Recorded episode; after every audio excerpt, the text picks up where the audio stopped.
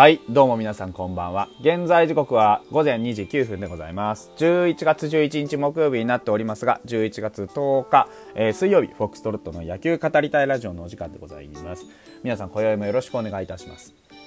えーとですね、あの、お ーまあ、今日はね、えーいろんな、まあ、ニュースをね、ちょっとこう、ザッピングしていきたいなと思うんですが、えーと、まずお便り届いてるんでね、ちょっと読んでいきましょうというところでございます。はい。えー、こちらラジオトークの方にいただきました、豆福さんですね。ありがとうございます。えっと、野球界隈ではクライマックスシリーズファイナルだというのに連日ビッグボスで賑わってますねと。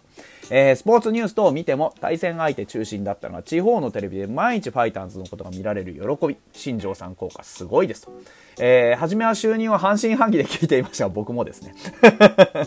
ああ言葉の内奥だったり、えー相手によって変える関わり方をしてるといつの間にか中毒気味になってますよと、えー今日の守備練習ではシャッフルさせることでその守備位置での感覚以外に相手を思いやる守備につながるんだとか変わってきそうですねと、えーファンクラブもかなり増えたとか、ね、札幌ドームも最終年がぜん行きたくなりました。交通手段と伺うかもしれませんがその際よろしくお願いしますと。ね。ありがとうございます。ね。あのー交通手段ぜひ 聞いていただければ。まあ、と言ってもね、あの札幌ドームに行くのには、まあ、二通り、まあ、まあ、厳密に言えば何通りかありますけど、まず、一番おすすめなのは、うんと、まあ、シャトルバスですね。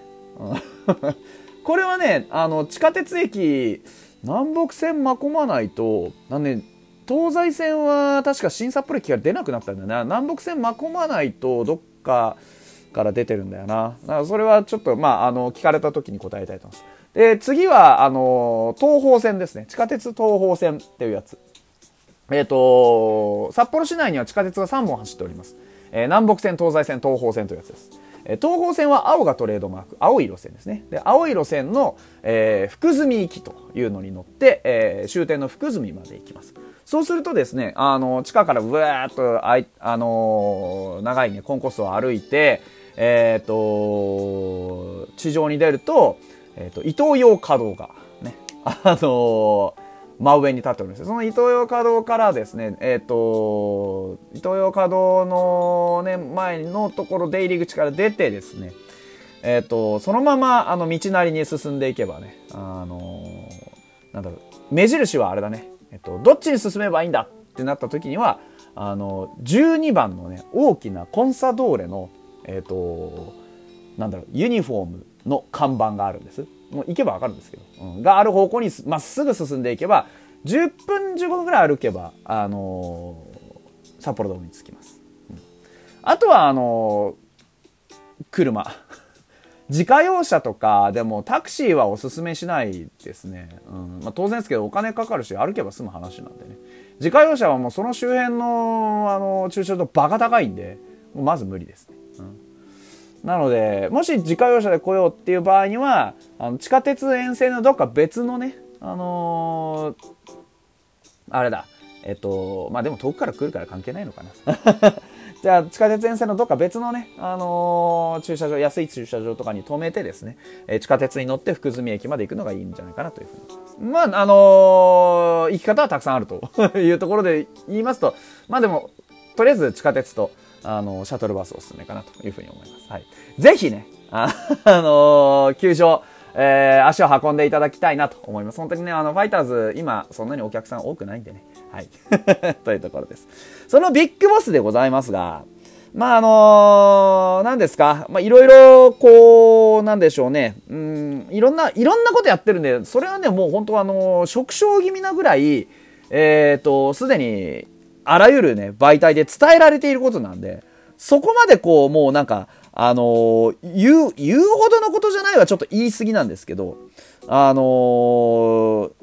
大きく大きく言わなくてもいいかなというふうには思いますが。まあ、あのね、えっと、3日間、えー、今日非常にね、あのー、含めて3日間を、まあ、視察して過ごしたということですから、あのまあ、日刊スポーツが報じているところによると沖縄国頭で秋季キャンプ視察を終えた日本ハム新庄剛志監督が、えー、10日自身のツイッターで手応えを示したと。ビッグボスとしての意味のある3日間沖縄キャンプありがとうございました。一回り大きくなった選手たちとともに1月31日にまた戻ってきますということで、えー、まあ、あのとりあえず一旦は終了ということですね。うん。まあだから、あの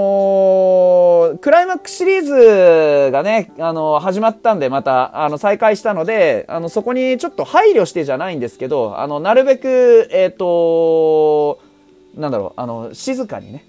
去っていくっていう感じが、また新庄さんらしいかなというふうに思います。7日に沖縄入り。で、8日から秋季キャンプを視察。で、コミュニケーションね、取りながら、あ精力的に動き回ったと午前と午後で衣装を変えるなどファッションも注目を集めた3日間だったというところで、えー、日刊スポーツの記事は締めてますね。で稲葉 GM のコメントが載ってましてえー、選手が監督の目をすごく意識して目の色が変わって元気も出ていた3日間だったと。練習メニューも遠投 40m ダッシュ連携シートノックで保守が外野に行ったりなど、えーね、今、あのー、豆福さんがおっしゃってたあのシャッフルノックね、えーまあ、楽しみながらでもそこにはちゃんとし意図がしっかり見えていると。私にもそういうアイデアがあれば教えてほしいと言われていると、えー、選手を飽きさせないようにと考えていますねというようなことをおっしゃっているというのが稲葉監督のものの見方のようです。だから、あのー、いい悪いとかっていうのは全然今わからないじゃないですか。これによって一体どんなことが起こるんだろうとワクワクして待つのがね、ファンとして正解かなというふうに思います。あの、おっしゃってたようにこのシャッフルノックによる思いやりっていうのはつまりあれですね、受ける側の視点を身につけるってことですよね。あの、これすごく大事なことだなと思っていて、あの、例えばね、外野からこう送球が行きますつね。あの、内野手はどういうふうに見えてるのかって、これ実際内野手のポジションに立ってみるとわからないわけですよね。うん。で、逆に内野手はどういうふうに受ければ、あどういうふうに投げればね、あのー、キャッチャーに届きやすいのかっていうのも今度キャッチャーの視点に立ってみないと分かんなかったりするわけじゃないですか。で、逆にさ、あの、投げる側になって初めて見える景色っていうのもあるわけですよね。だからそういうところで言うと、これはあの、自分のやっていることの客観性につながってくるんですよね。で、僕はこれが最終的に打席に還元されるとすごくいいなと思うんですよ。要は、打席に立った時に、ピッチャーからは自分はどう見えてるのかな。ね、そこを意識できるようになると、もしかしたら何かがガラッと変わる可能性がある。僕よく言ってるじゃないですか。駆け引きが足りない。ね。あのー、今ピッチャーはこういう状況に見えてるはずなんだから、ね、あのー、わざわざこの球に手を出す必要はないんじゃないかろうかみたいなことをよく言ってるじゃないですか。僕は中継中にね。だから本当にそういうことだと思うんですよ。ほんのちょっとのことをくるっと視点を変えてピッチャーから見てみる。例えば万波中正が打席に立ってます。自分の振りたい球がなかなか来なくて、あのー、余計な球に手出しちゃいました。でも、相手から見た時に万波中正っていう選手がどう見えてるかっていうのを客観的に捉えることができたら、来るわけないよな、甘いところに。じゃあ厳しいところガンガン疲れてくるんだから、なるべく見極めようとかっていう気持ちが働くかもしれないですか。それが駆け引きですよね。うん。それが一歩踏み込むと、今インサイドのまっすぐを投げられたと。ってことはこれはもしかしたらアウトローの低めの変化球が次来るかもしれない。これに対応できるように待っておこうとかっていうことになってくると、これはみんな駆け引き上手への第一歩なのではみたいなことがあり得るわけですね。ね。だからそういうふうにあの、客観的な姿勢がもしかしたら足りてないって、新庄さんは思ったのかもしれない。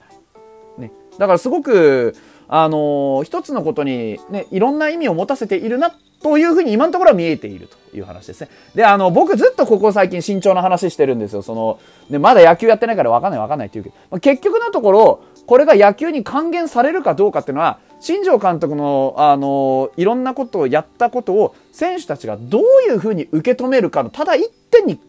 やっぱり、かかってるわけなんでね。うん。ですから、どうあっても、選手たちがもっともっと考えて何かをやらなきゃいけないってこと自体は、これもまた僕昨日話したように、栗山監督の時代が変わってないことなんですよ。選手たちが何を考えて、どう感じて、どういう風にプレーに還元するか、ここ1点だけです。ですから、これだけね、まあ、新庄監督がやってきていろんなことが変わっているように見えるんですけど、根底に流れている普遍のテーマとして、やっぱり選手たちが考えて、実行して、成長するっていう、この流れ自体は何にも変わってないんですよね。だから、あのー、新庄さん分かりやすく伝えてはいるけど、具体的にこうしなさい、ああしなさいっていうよりかは、こういう風にやってごらん、ああいう風にやってごらん。で、何が見えますかってことをやってますよね。うん。これがやっぱ大事なんだと思うんですよ。だからそういう意味では、まあ何度も繰り返しになりますけれども、やっぱり新庄さんにしても、まああの別に比べるわけでもなく、栗山さんにしても、やっぱりやらせていること自体、考えさせていること自体は何も変わってないんですよね。あだからすごく興味深く最近本当にあの新庄さんが何やらせてるかっていうのは見見てます。本当何の意味があることかなってどういうふうに考えてるのかなっていう新庄さんが何を選手に求めているのかなっていうのがちょっと見れてすごくね面白いなと思っています。またねこういうあの秋季キャンプに限らずまた春もねこれからやっていきますからそういう話をねちょっといろいろ聞きたいなというふうには思っております。はい。えー、その他ですと今日はあのー、ねロドリゲスこれはあの、ブライアン・ロドリゲスの方ですね。と、契約が延長になりました。あの、10日、ブライアン・ロドリロロロロロドリゲスと、えー、投手30と、えー、来季も契約を結ぶことで合意したと発表しましたと。1年契約、年俸9000万円プラス出来高払い。来日4年目の今季は47試合24ホールド、防御率2.74。素晴らしい成績でございました。ね、来年も頼りにしております。本当にね。あの、日本ハムの、あの、本当、えー、今年彼がいなかったら本当にどうなったかわからない。ああ の、ちょっと打たれることもありましたし、なかなか安定もしなかったですけどね。あの、でも本当に大事な役目をたくさん引き受けていただいたというふうに思います。それとですね、あとは、あのー、日本ハムから4位指名された岐阜第一の坂口詩内野手18歳が、えー、仮契約しました。ね、契約金3500万円、年俸520万円。ね。えー、1年目は経験と言っていたらあっという間に終わってしまうと。1年1年が勝負。北海道に行ったら初日から全力でアピールしたいと。っていうふうにおっしゃっております。ね、本当にあの、待ってますよ、こういう選手をね。選手のハングリー精神にも火をつけたのか、ビッグボス。というところでね、あの、本当にあの、若い選手の活躍にも期待しながら、えー、今日はここらで終わりにしたいなと思います。それではまた。